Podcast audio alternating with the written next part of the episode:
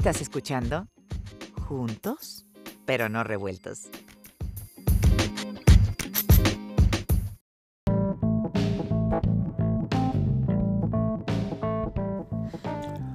Hola, ¿qué tal? Esto es Juntos, pero no revueltos. Aquí hablamos de todos, con todos y para todos. Primero que nada, y antes de comenzar nuestro programa, quisiera invitarlos a que se suscriban a nuestro podcast. Es completamente gratuito y solamente hay que darle clic a el botoncito que dice subscribe o suscribir y estarás recibiendo un capítulo nuevo de Juntos pero no revueltos cada semana en tus dispositivos. Escuchar un podcast es muy sencillo y tiene grandes ventajas. Tú puedes poner pausa, regresar a un segmento, escucharlo nuevamente o simplemente ir a capítulos anteriores y volver a escucharlos cuando tú quieras. Si nos recomiendas, te lo vamos a agradecer y esperamos que nuestro trabajo te siga gustando. Gracias por estar aquí y continuamos con el programa.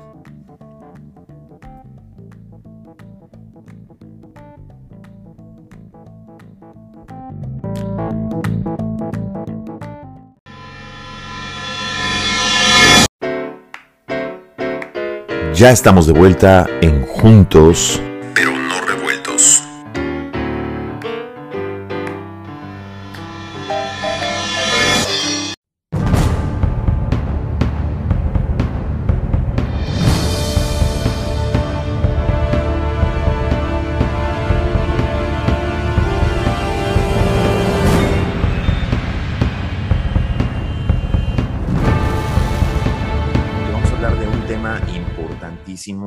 trascendencia y que me sorprende, realmente me sorprende que no se esté hablando más de este tema.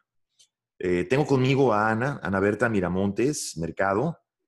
Ana trabaja en el Instituto Nacional de Antropología e Historia. Ella es restauradora, pero también está a cargo de, o es responsable de un área que tiene que ver con el patrimonio cultural de México, ¿correcto, Ana? Nada más corrígeme si estoy en lo cierto. ¿Cómo estás? Bienvenida. Muchísimas gracias, gracias a, ti por este espacio y pues a, todas las personas que nos escuchan por su interés. Eh, eh, digamos, precisamente es sobre patrimonio histórico. ¿Por qué hay que hablar de, esta especificidad? Bueno, en México las leyes eh, marcan muy claramente la diferencia entre patrimonio histórico, arqueológico, artístico e incluso sobre los restos paleontológicos. Y esta diferencia tiene que ver con eh, las fechas, con las fechas en las que estos elementos fueron producidos. Entonces, el INA está a cargo de los restos paleontológicos, arqueológicos e históricos. ¿Cuál es la diferencia entre ellos? Bueno, los paleontológicos sí se refiere a los restos de dinosaurios, a los restos de mamuts, a los restos de toda esta fauna eh, monumental, digamos. Incluso el INA tiene un sitio paleontológico que es Rincón Colorado, que está en Coahuila. Y luego son los arqueológicos, que todos sabemos que incluyen a las culturas olmeca, maya, mexicas, etcétera. Y todo el patrimonio histórico de- del cual yo estoy a cargo en una sección que se llama Coordinación Nacional de Conservación del Patrimonio Cultural, es toda la producción que se realizó a partir de la llegada de los españoles y hasta México independiente. Para la gente que nos escucha en otros países, el INA o las siglas INAH significa Instituto Nacional de Antropología e Historia. Así es como lo denominamos en México. Entonces vamos a estar mencionando este, este, estas siglas durante la entrevista para que la gente entre en contexto. Eh, cuéntame, Ana, recientemente, bueno, ¿hace cuánto tiempo que tú estás eh, trabajando en el INA o te desempeñas en esta actividad? Eh, fíjate que yo llevo 10 años ya en la institución. Eh, tuve la fortuna de que en 2010, en 2009 hubo un concurso, se abrió un concurso y yo gané una, digamos, una plaza definitiva dentro de la institución, pero yo me formé en la Escuela Nacional de Conservación, Restauración y Museografía. Manuel del Castillo Negrete tiene un gran nombre, que es una institución de Lina que justo está orientada a eh, formar restauradores profesionales.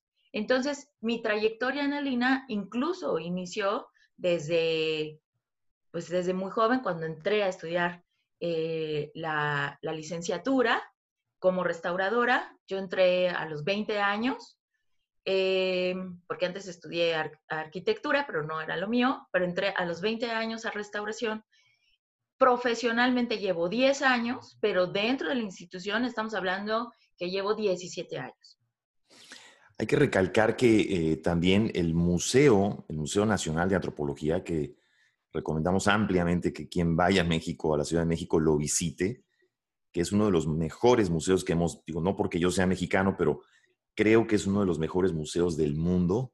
Eh, si lo catalogamos, digamos, entre los primeros, Ana, ¿en qué lugar estaría el, el Museo Nacional de Antropología e Historia? En México es el número uno.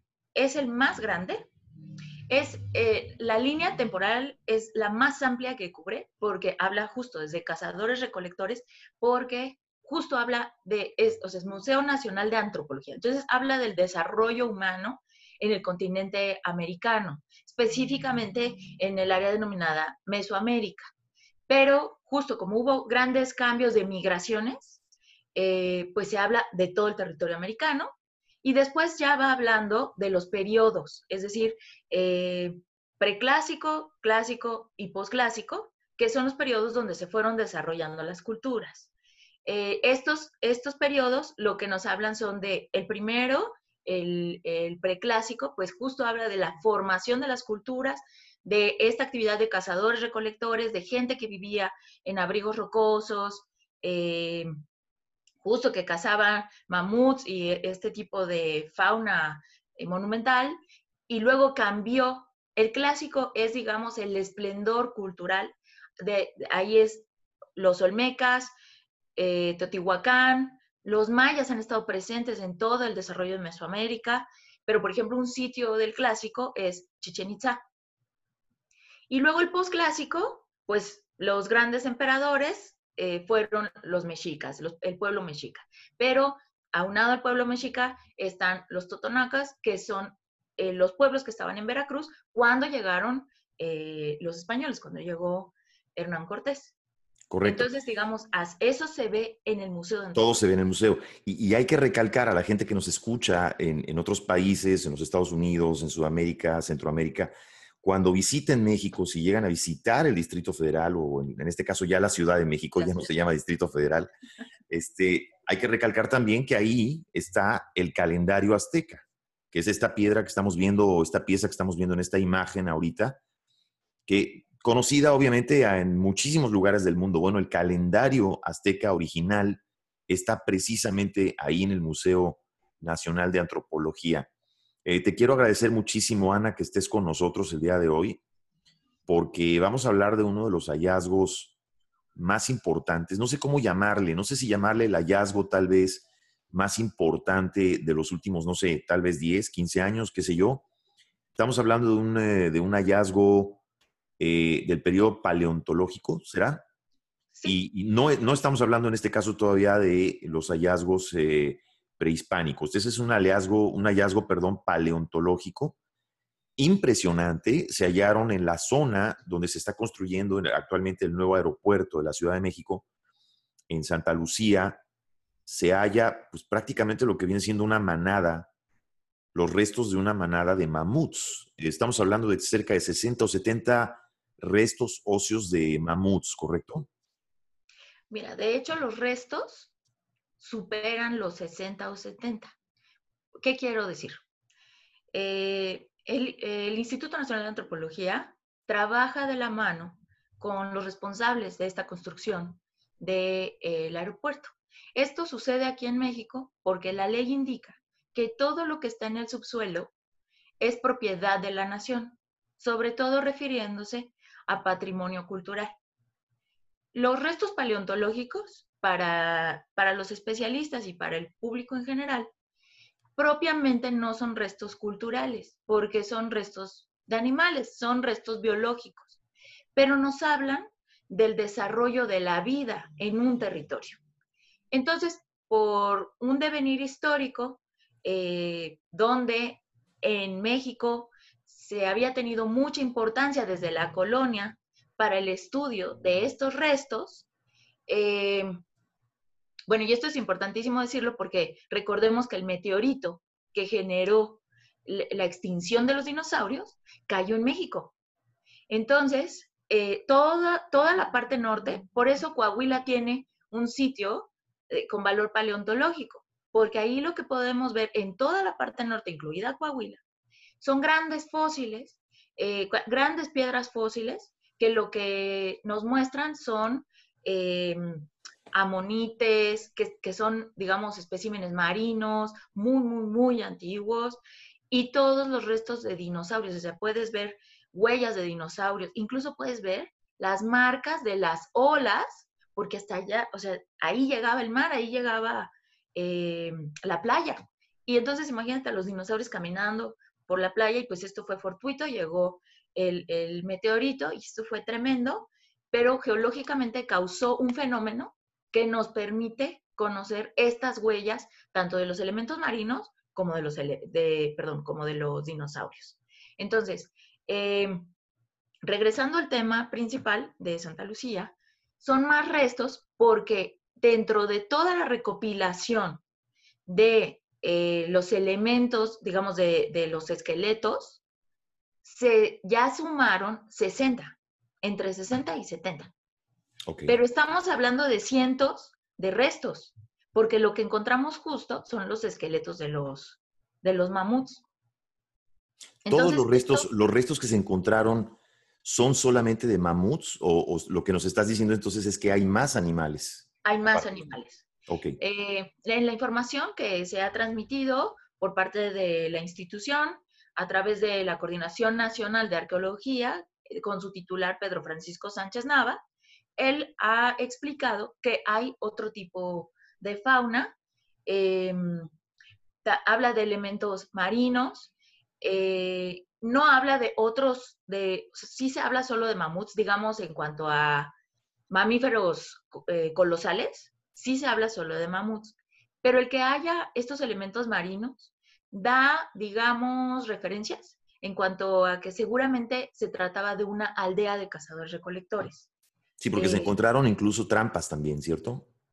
Exactamente. De, hecho, se cree que esa acumulación de 60 mamuts es porque ahí eh, se, generaron trampas. Cerca, además, el año pasado, en una región, bueno, en, una, en un municipio que se llama Tultepec, ahí sí se encontraron dos trampas claras de mamuts, incluso con restos de mamuts. Entonces, es una, eh, digamos que son territorialmente cercanos. Entonces sí habla de una actividad, ah, em, digamos, nutrida eh, de cazadores recolectores que sí se estaban dedicando pues a la caza de estos grandes mamuts por, por la cantidad de comida que podían obtener y por las pieles que además les servían como vestimenta. Ahora, algo importantísimo de, estos, de este hallazgo en Santa Lucía es que se encontraron asociados a cerámica. La cerámica es el principal indicador de actividad humana. Entonces nos está hablando de una sociedad, sí, todavía hay cazadores recolectores. ¿Qué quiero decir con cazadores recolectores? Que aún no tienen, digamos, estas construcciones mm, ya ni de habitación ni de administrativas o, religiosas o urbanas, estos grandes centros que conocemos de las culturas mayas, de, de, las culturas de Veracruz en el Tajín, por ejemplo, eh, sino que ocupan abrigos, abrigos rocosos u, u otro tipo de, de vivienda quizás de materiales perecederos. Pero aquí ya nos está hablando de una concentración, sí, como aldea, ¿no? Sí están aprovechando eh, digamos, la geografía, están aprovechando el ecosistema y entonces sí está habiendo una actividad. Eso es lo que nos hablan, eh, pues, eh, las autoridades en cuanto a arqueología dentro de, la institución. Ahora, dentro de este hallazgo, Ana, obviamente esto estaba en una zona federal. Como era una zona federal, pues es una zona no explorada, es una zona a la que no se tenía acceso normalmente. Cuando pasan este tipo de cosas, ¿cuál es el procedimiento del Instituto Nacional de Antropología e Historia? ¿Se acordona la zona? Y a tu manera de ver esto, ¿se tienen que detener las obras o, tiene que haber una modificación en las obras cuando hay un hallazgo de estos? Sí, mira, el actuar normal es eh, cuando hay una obra, se pide permiso al INA, sobre todo en zonas con potencial, porque es cierto que dentro del territorio eh, hay zonas que tienen mayor potencial de tener hallazgos culturales. Incluso se ha hablado de que en el aeropuerto seguramente habrá un área destinada a exhibir este tan importante hallazgo. ¿Es este, Ana, o vendría siendo este, Ana, el hallazgo más importante de este tipo de, restos paleontológicos, digamos, de los últimos años? No sé, estaremos hablando de los últimos 10, 20 años. ¿Vendría siendo este el más importante? Por lo menos en 10 años, sí es este el más importante. ¿Por qué digo en 10 años? Porque también en Coahuila hace, hace relativamente poco, hace pocos años, encontraron, eh, digamos, todas las vértebras caudales, es decir, toda la cola de un hadrosaurio. Pero en términos de esta, porque son épocas diferentes las de los, las de los dinosaurios con la de los mamuts. En el Pleistoceno, este es uno de los hallazgos más importantes. No se habían encontrado 60 mamuts, digamos, en un mismo espacio, pero además asociados a ciertos restos cerámicos. Incluso se habla que hay restos eh, de, un perro, de un cánido, de un perro. Eh, entonces sí estamos hablando de, de hallazgos paleontológicos que sí nos hablan de la vida, del desarrollo de la vida, pero nos está hablando de una práctica cultural. Entonces, la cantidad y el, y el tipo de hallazgos sí lo califica como uno de los más importantes en 10 años y está teniendo el tratamiento como tal. Ahora, Ana, ¿cuánto tiempo pasa eh, normalmente entre, por ejemplo, ahora que se descubren estos restos, cuánto tiempo tiene que pasar en lo que el instituto hace su trabajo y hace todo este procedimiento hasta que los restos ya se puedan ver, que ya los restos estén visibles en el museo, eh, ya, ya expuestos? Más o menos como cuánto tiempo pasa para eso. Pues mira, es que eso depende de cada caso. Eso, em, eso depende de la cantidad de hallazgos, de, incluso depende de hasta el, hasta el sustrato, ¿no? Es decir, el suelo en el que están siendo encontrados, qué tan fácil o qué tan difícil es removerlo. Entonces, em, es difícil hablar de un tiempo eh, propiamente del hallazgo hasta su exhibición. Pero obviamente, obviamente, perdón, no va a ser en cuanto se inaugure el aeropuerto, para que también luego la gente no se confunda y crea que cuando se inaugure el aeropuerto va a haber algo de esto, o, o sí es posible. Puede, es que pueden pasar las dos cosas. Por ejemplo, puede pasar que, que se esté trabajando y hasta que esté completamente estudiado, entonces empiece a hacer la difusión. Pero también podría ser que a lo mejor encontraron muy superficialmente eh, dos, dos esqueletos completos. Entonces a lo mejor se llega a un acuerdo y a lo mejor no hay un espacio específico para todos los mamuts, pero a lo mejor en el vestíbulo como se, eh, por ejemplo, en el, aeropuerto actual, en, el que todavía existe el Benito Juárez, hay una sala de exhibición para el INA. Entonces, Tú puedes estar documentando, puedes esperar tu viaje y a lo mejor estás viendo una colección de cerámica teotihuacana. Entonces, a lo mejor eso también se puede hacer en Santa Lucía, que en, lo que se está terminando todo, a lo mejor gana primero la, la inauguración del aeropuerto, pero a lo mejor se puede mostrar eh, un esqueleto de, de, mamuts. Digamos, eso, esas son, yo, yo enfatizo mucho que Lina es un gestor porque justo nuestro trabajo se trata de proteger, conservar, eh, investigar y difundir el patrimonio cultural, pero también se trata de, eh, con base en eso, eh, apoyar el, desarrollo económico, el desarrollo social. Entonces, en ese sentido, se va, se va teniendo un cuidado, digamos, durante todo el proceso. Y este cuidado no solo es exhibir, este cuidado es publicar, este cuidado es dar notas periodísticas, es dar notas eh, para el periódico, para medios de comunicación. Eh, tenemos un canal que justo son las siglas INA TV. Y entonces. I-N-A-H. TV.com. Sí, sí. Ok. Entonces, eh, digamos, ahí se puede ir poco a poco hablando sobre los hallazgos y se puede es todo un tratamiento, es todo, es, como, mira, lo voy a ejemplificar, es, como, es como tener un bebé. En este momento ese hallazgo es un pequeño bebé. Y entonces Elina, poquito a poco, nos, va a ir mostrando fotos de, del crecimiento de este bebé. Eso es un camino. Déjame preguntarte algo. El, actualmente eh, se han hecho hallazgos eh, obviamente no, ya, ya más por el lado de la parte, digamos, prehispánica, se han hecho hallazgos importantísimos, sobre todo en el centro de la Ciudad de México, ¿no? Ha habido hallazgos impresionantes de monolitos que están debajo de iglesias, debajo de construcciones eh, hispánicas.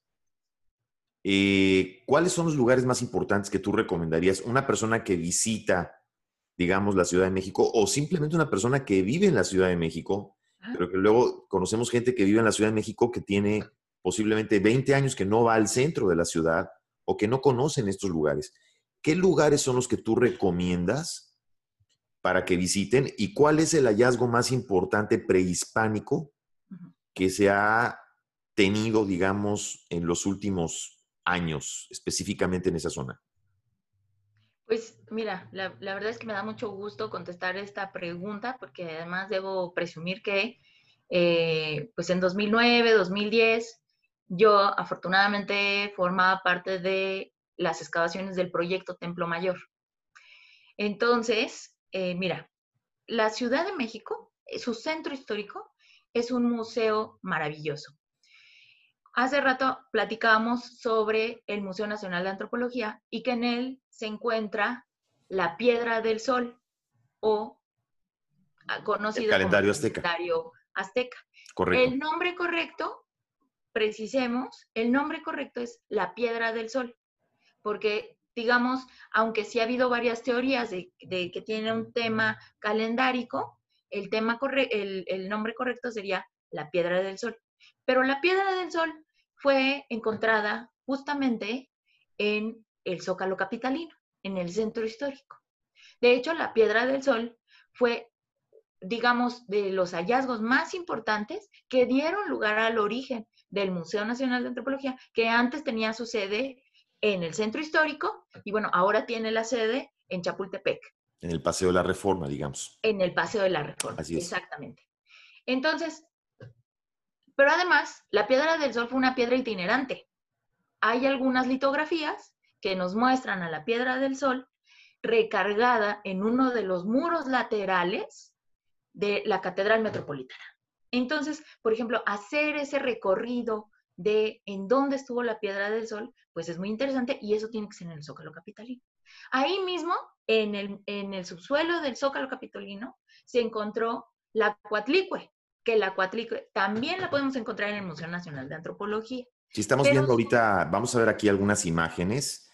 En este momento el, auditorio que nos ve, digamos, en video, estamos viendo imágenes tanto de la cuatlicue como el, la piedra del sol, como, como tú bien lo dices, o como la conocemos, calendario azteca. Estamos viendo unas imágenes muy, muy interesantes.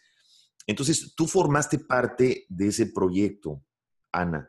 Eh, cuando trabajaste en este proyecto, eh, ¿cuáles fueron los hallazgos más importantes que tuvieron? ¿Cómo, ¿Cómo fue tu experiencia cuando lo hicieron? Pues mira, esto además tiene conexión con estos otros dos eh, monolitos. Hay un tercer monolito que es la Koyoshauki. Ese sí. se encontró directamente en Templo Mayor. Además, ese hallazgo fue muy interesante porque fue por la gente de la Comisión Federal de Luz y Fuerza.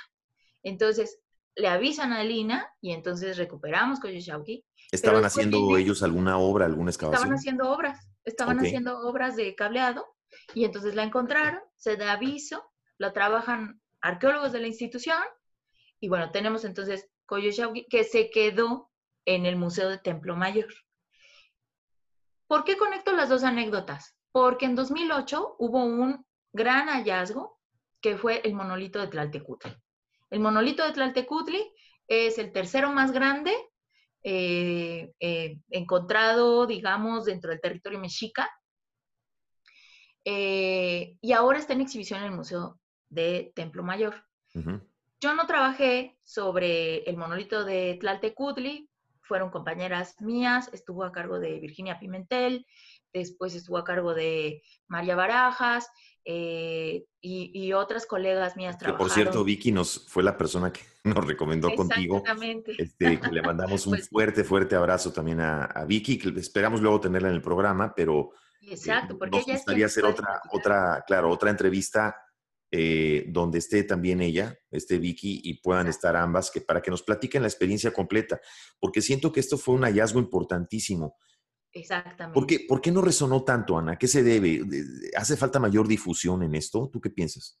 Yo creo que, fíjate que especialmente Tlaltecutli, porque además Tlaltecutli estuvo asociado a la séptima temporada del proyecto Templo Mayor, que ahí es donde yo trabajé. No solo fue el hallazgo de Tlaltecutli, fue, fueron una serie de ofrendas que tenían una, una disposición que nos hablaba pues de todo el desarrollo de, de, los mexicas, pero además nos hablaban de su cosmogonía. Mira, estos hallazgos eran importantísimos porque todo lo que estaba registrado en ciertos códices lo podíamos encontrar ahí. Las fuentes arqueológicas, eh, el director de ese proyecto es el doctor Leonardo López Luján, quien tiene un amplio equipo. Eh, eh, quien inició este proyecto fue el doctor Matos Moctezuma, Eduardo Matos Moctezuma. Yo creo, especialmente Templo Mayor, sí ha tenido una gran divulgación. Ha habido... sí, se ha vuelto un lugar turístico por excelencia. Inclusive es, es, considerable el aumento de turismo al centro al Zócalo capitalino gracias a Templo Mayor, ¿no? Exactamente. Sí. Eh, pero además, eh, ahí sí, a nivel internacional, se han hecho artículos en francés, se han hecho artículos en inglés, eh, lo han hecho diferentes revistas, revistas científicas, revistas científico-arqueológicas, revistas de, de divulgación, simplemente divulgación me refiero a que esta información científica pues sea digerible para todos nosotros que no somos arqueólogos. Entonces, eh, sí ha tenido una gran difusión, sobre todo el monolito de Tlalteputli. Eh, es importantísimo porque se conservó la policromía. Por ejemplo, la piedra del sol es muy cuando, grande. Cuando hablas policromía, significa color. El color, ok. Se conservó el color, se conservaron color original. los pigmentos, exactamente. Entonces, por ejemplo, la piedra del sol, hay, eh, hay estudios que nos dicen que seguramente tuvieron color. De hecho, hay arqueólogos que tienen ciertas hipótesis de cuál pudo haber sido todo el color, digamos, la paleta cromática que acompañó a la piedra del sol. Koyo Shauki también tuvo policromía, también tuvo color. De hecho, en Templo Mayor está muy interesante su museografía porque está exhibida, pero eh, recibe proyecciones de luz que nos permiten verla tal como es, pero esas proyecciones de luz lo que hacen es que nos permiten verla con sus colores. Correcto. Es una proyección que se hace sobre la piedra para ver cómo era originalmente, ¿no? Así es. El dibujo completo. Así es. Tlaltecutli no necesita eso, porque eh, todo el cuidado que tuvo desde su hallazgo, desde eh, todas las acciones de conservación preventiva, su levantamiento, todo el proceso de conservación hasta su exhibición, nos permiten conocer los colores. Y de hecho esto es importantísimo porque eh, Leonardo López Luján, eh, acompañado de, de, otros especialistas como Jaime Torres, que es geólogo, se dieron a la tarea de investigar el origen de esos pigmentos. Entonces hay una contribución porque se sabía que la paleta de colores que utilizaba el pueblo mexica o el pueblo azteca, eh, pues eran colores tierra y en el caso de Tlaltecutli encontraron un color que no había sido registrado antes, que decora los chinos, es decir, su, su cabello rizado es de un color café, que es la mezcla de dos minerales, que es hematita y me parece que, eh, bueno, ahorita un poco... Pero, pero cuando, hablas, cuando hablas de dos colores que no, sido, no habían sido registrados, ¿es de que no los habían visto esos colores en particular en otra pieza? No, no se habían ocupado. Por ejemplo, nunca se habían ocupado. Exacto, nunca. Koyoshauki es de color amarillo, con azul, con negro, con blanco, con un rojo ocre. Y, y Tlaltecutli eh, también tiene esta paleta, pero el cabello, su cabello rizado, es café. Cosa que no habíamos encontrado en Koyoshauki. Bueno, Leonardo López Luján y su equipo. Sí. Pero además, por ejemplo, en esas ofrendas se encontraron, porque estaba el monolito de Tlaltecutli y debajo del monolito de Tlaltecutli se han encontrado una serie de, ofrendas eh, que, tienen, que tienen elementos eh, de piedra esculpidos que representan a diferentes deidades, pero también, por ejemplo, tienen una, una amplia colección de elementos marinos. Y entonces eso nos habla, pues justo de, de los alcances de este imperio mexica, que, podían llegar todos los litorales. Había ejemplares del Mar Caribe, había ejemplares del Pacífico, había ejemplares del Golfo, había ejemplares incluso de cuerpos acuosos como lagunas, como ríos. Entonces, eso nos habla pues de, de ese imperio mexica que sí tenía dominado un gran territorio y nos habla de un intercambio comercial, es decir, nos habla de toda esa cultura que se desarrollaba pues hace más de 500 años, ¿no? Y lo impresionante, lo impresionante eh, también, Ana, es de que se siguen encontrando cosas, ¿no? Yo, he visto cualquier cantidad de cosas que se han encontrado en casas antiguas que están en el centro de la Ciudad de México. Eh, me tocó ver el caso de una piedra también que se encontró en una casa que estaba en remodelación, de esas casas antiguas de la época de la colonia, que estaba en remodelación y que de pronto se encuentran este tipo de objetos y, eh, ¿de qué tamaño era todo eso? Porque aquí la pregunta es, de repente digo, ¿hasta dónde llegaba todo esto? Es decir, pareciera que hay un universo entero, completo, debajo de la tierra de la Ciudad de México. Es impresionante, ¿no? Sí, es impresionante. Mira, me preguntabas qué hay que visitar. Hay que visitar el Museo Templo Mayor, pero además la estación del metro del Zócalo justamente tiene las maquetas de cómo era la ciudad prehispánica y cómo era la ciudad virreinal. Debajo de Catedral hay hallazgos prehispánicos. Debajo del Palacio Nacional hay hallazgos prehispánicos. De hecho, Palacio Nacional es un punto importantísimo para conocer de la Ciudad de México. ¿Por qué? Resulta que Palacio Nacional, donde vive nuestro presidente, eh, tiene un jardín botánico. Pues ese jardín botánico tuvo su origen en la época mexica. De hecho, se habla que es un jardín botánico que tenía Moctezuma. Entonces. ¿Ese mismo? Ese mismo jardín. Mismo espacio, sí, claro que lo han cuidado, claro que lo han nutrido, pero ese mismo espacio se ha conservado desde eh, la llegada, vamos, desde la época prehispánica y a la llegada de los españoles y ha eh, prevalecido. O sea, construyeron, hicieron la construcción del Palacio Nacional y y dejaron esa zona, dejaron ese jardín, lo hicieron alrededor. Wow, qué increíble. ¿eh? Sí, porque era una práctica. Cuando, mira, e, ese es mi tema porque justo yo soy eh, encargada de histórico in situ, pero además tuve la fortuna de trabajar en Templo Mayor, pero además trabajé en Veracruz, que Veracruz es importantísimo para entender eh, la llegada de, de, los españoles, pero además estamos cumpliendo 500 años de la instauración del el primer cabildo en América Septentrional que fue instaurado por Hernán Cortés. Eso fue el año pasado. Este año, por ejemplo, se cumplen 500 años de la noche triste, es decir, de la noche en que Hernán Cortés fue derrotado por el pueblo mexica. Correcto. Por la Triple Alianza.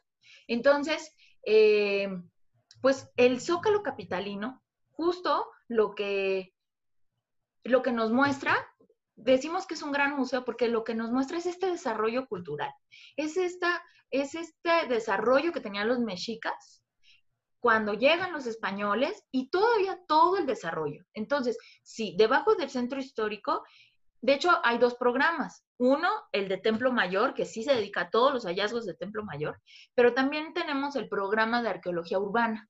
El programa de arqueología urbana acompaña todas las obras del Zócalo Capitalino. El metro, remodelaciones. Eh, por ejemplo, el Centro Cultural España adaptó perfectamente esa casa colonial a un, a un espacio contemporáneo, pero cuando tú bajas al sótano del el Centro Cultural España, te encuentras nada más y nada menos que con los restos del Calmecac. El Calmecac es la escuela para los guerreros, para los sacerdotes. Y ahí lo que ves son eh, las almenas que representaban el símbolo de Quetzalcoatl, que es, digamos, como una rebanada de un caracol. Y, eso y hay que recalcar el Centro Cultural España, también un lugar impresionante y obligado para visitarse en el, en el centro de la Ciudad de México. Exactamente, porque el Centro Cultural España, pues no solo nos muestra estos hallazgos eh, prehispánicos, sino que nos habla de todo este desarrollo histórico, pero además, eh, pues todo este desarrollo artístico contemporáneo, y porque tienen muestras de arte, de literatura, eh, por eso es importantísimo conocer el, Zócalo Capitalino.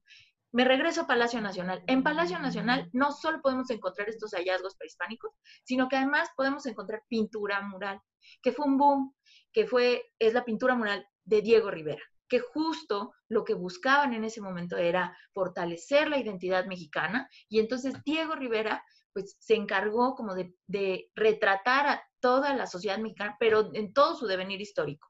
Entonces, el zócalo capitalino es una delicia que tiene que ver con, el México contemporáneo, pero tiene que ver con todo, con todo su esplendor histórico.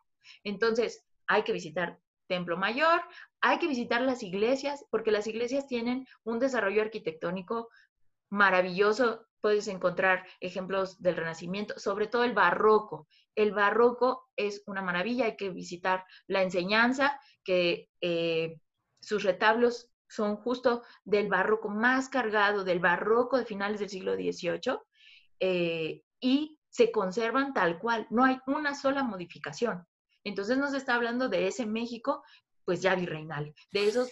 y, eh, eso, eso creo que es importante para quienes nos escuchan, porque además sucede algo similar en otros países en América Latina, ¿no? Que de pronto denostamos toda esa cultura virreinal por la añoranza de querer regresar al periodo prehispánico, pero también hay que entender que hay una parte en donde ambas culturas convergen y es también interesante conocerla para entender también de dónde venimos y por qué pensamos como pensamos y por qué somos como somos.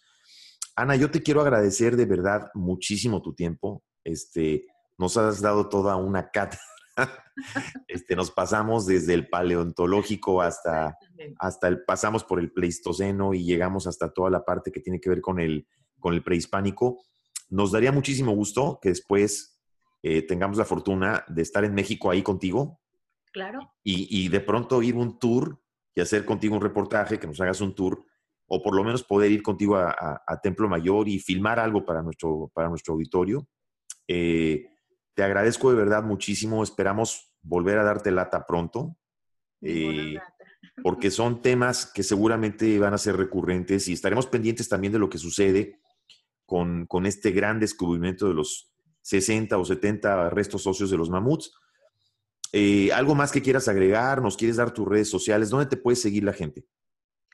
Pues, eh, bueno, primero agradecerte este espacio. Yo estoy encantada, para nada es ninguna lata, al contrario, eh, me considero como pues una gran promotora de la historia de México.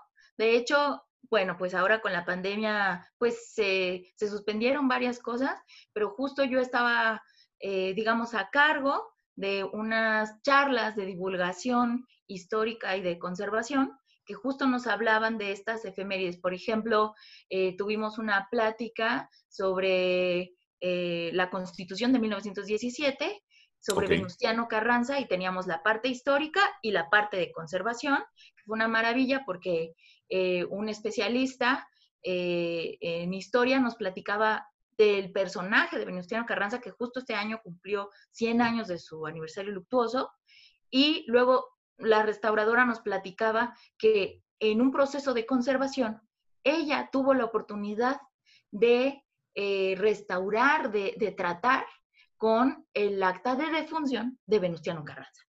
Entonces, ahí se arma, digamos, un hilo maravilloso de la historia, ¿no? Entonces, en ese sentido, pues yo, por supuesto que estaré encantada de, que me acompañen, de que compartamos toda esta historia de México. Efectivamente, hay que, hay que repensar, hay que reubicar este periodo virreinal que sí, sí, eh, en la historia de México fue fuerte, no podemos negar que sí hubo, pues, fue, fue, fue agresivo, fue, fue muy agresivo, pero también nos dejó todo, todo un dechado de prácticas, de rasgos sociales.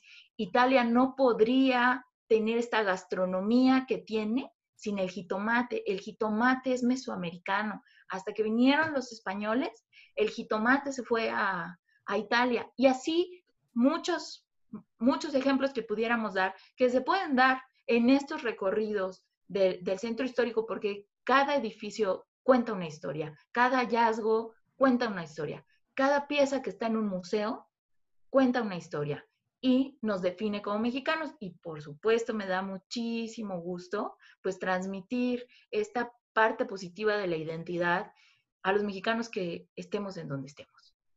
Sí, mexicanos, centroamericanos, latinos, porque hay, hay creo que cosas muy interesantes que esperamos tocar en otros programas eh, también contigo, Ana. La gastronomía precisamente es uno de ellos y hay eh, un par de programas que estamos preparando respecto al castillo de Chapultepec. Ah, ok. Que también nos gustaría contar con tu presencia. Este, Muchísimas gracias, ¿no? Claro que eh, sí. y entonces estaremos en contacto constante contigo. Te agradezco de verdad que hayas estado con nosotros de todo corazón por tu tiempo. no, eh, gracias a pues, ustedes. Bueno, que la pandemia pase pronto, cuídate mucho y un abrazo desde acá. Muchísimas gracias, un abrazo y, pues estoy en Facebook y en Twitter y en Instagram, así, Ana Miramontes. Nada más. Nada más. En todas estás igual, Ana Miramontes. Ana Miramontes. Perfecto. Perfecto. Bueno, amigos, ya la escucharon de viva voz, la vieron también aquí, quienes nos ven en video. Estuvo con nosotros Ana Miramontes, Ana Berta Miramontes Mercado, del Instituto Nacional de Antropología e Historia, restauradora, especialista. Esperamos tenerla de nuevo pronto con nosotros. Y hasta aquí, nos escuchamos y nos vemos la próxima. Hasta la próxima. Gracias.